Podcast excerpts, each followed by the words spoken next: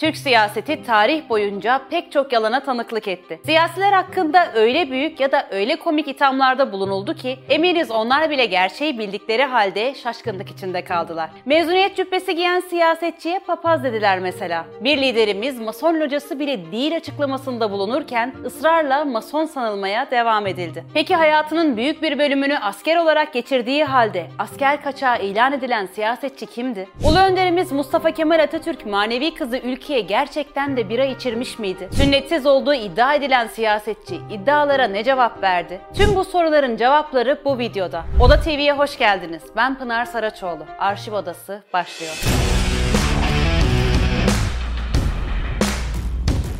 10 numara Osman Bölükbaşı sünnetsizdi. Cumhuriyetçi Köylü Millet Partisi ve Millet Partisi'nin kurucularından olan, halk arasında Anadolu Fırtınası ve Tırt Osman lakaplarıyla tanınan Türk siyaset adamı Osman Bölükbaşı. Hazır cevaplılığı pek çok kişi tarafından biliniyordu. Bir gün hakkında yapılan bir dedikodu onun sinirlerini son derece bozdu. Kulağa gelen dedikoduda Bölükbaşı sünnetli değilmiş denildiğini duydu. Buna cevabını ise meclis kürsüsünden verdi.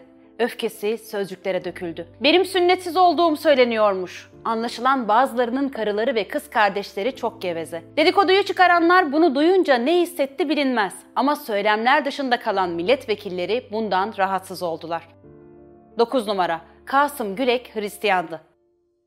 Türk siyasetçi 1950 ve 1959 yılları arasında Cumhuriyet Halk Partisi Genel Sekreteri olan Kasım Gülek. 1950'li yıllar Demokrat Parti ve Cumhuriyet Halk Partisi rekabetinin iyice kızıştığı yıllardı. Partilerin önde gelen isimleri birbirleri hakkında asılsız iddialar ortaya atıyordu. İddialardan biri de Kasım Gülek hakkındaydı. Gülek'in kolej mezuniyetinde çektirdiği cübbeli ve kepli fotoğrafı gösterilerek önce onun Hristiyan olduğu iddia edildi. Yetmedi bir dönemde sünnetsiz olduğu yalanı ortaya atıldı. O da tıpkı Osman Bölükbaşı gibi sert tepki gösterdi ve karısı da amma gevezeymiş yanıtını verdi.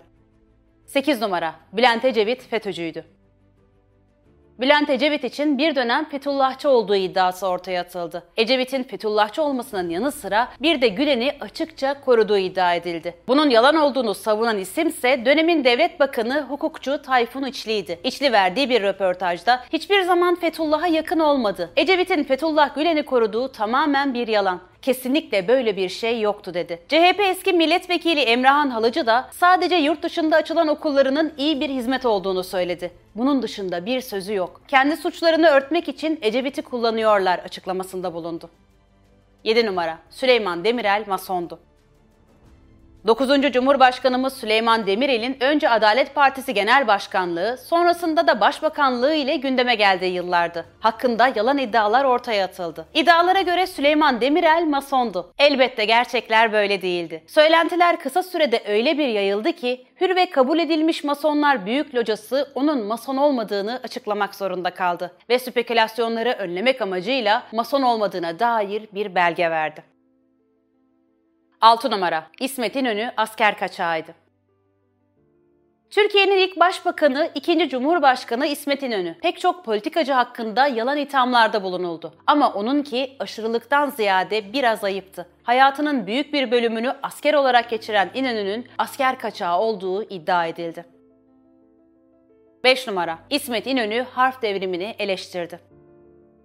Harf inkılaplarından rahatsız olanlar tarafından internet ortamında bir iddia ortaya atıldı. İddiaya göre İsmet İnönü harf devrimini eleştiriyordu. Anılan sözlere ilişkin kaynak olarak da İsmet İnönü'nün Hatıralar adlı kitabının ikinci cildinin 223. sayfası gösterildi. İsmet İnönü'nün harf devriminin tek amacının okuma yazmanın yaygınlaşmasını sağlamaktan ziyade Arap-İslam dünyası ile bağları koparmak ve dinin toplum üzerindeki etkisini zayıflatmak olduğunu yazdığı iddia edildi. Oysa kaynağa bakıldığında böyle bir ifade yer almıyordu. 4 numara Atatürk'ün asılsız af talebi. Atatürk'ün 10 yılda bir af çıkarın, benim milletim cahillik yapabilir dediğinin iddia edilmesi dayanaktan yoksun bir yalandı. Atatürk'ün böyle bir sözü söylediğine dair kaynak, belge ya da tanık bulunmuyor. Üstelik Türkiye Büyük Millet Meclisi tarafından 1921-1938 yılları arasında tam 13 kez af çıkarıldı. 3 numara Atatürk zehirlenerek öldürüldü. Yeni Şafak gazetesi 6 Nisan 2015 tarihli yayınında Atatürk'ü böyle zehirlediler manşetine yer verdi. Atatürk'ün zehirlenerek öldürüldüğünü iddia etti. Üstelik bu suikasti hazırlayan kişi kimdi dersiniz? İsmet İnönü. Yeni Şafak bu yalan iddialarını hangi kaynaktan gösterdiğini ya da aldığını ortaya koyamadı. 2 numara. Atatürk'ün cenaze namazı kılınmadı.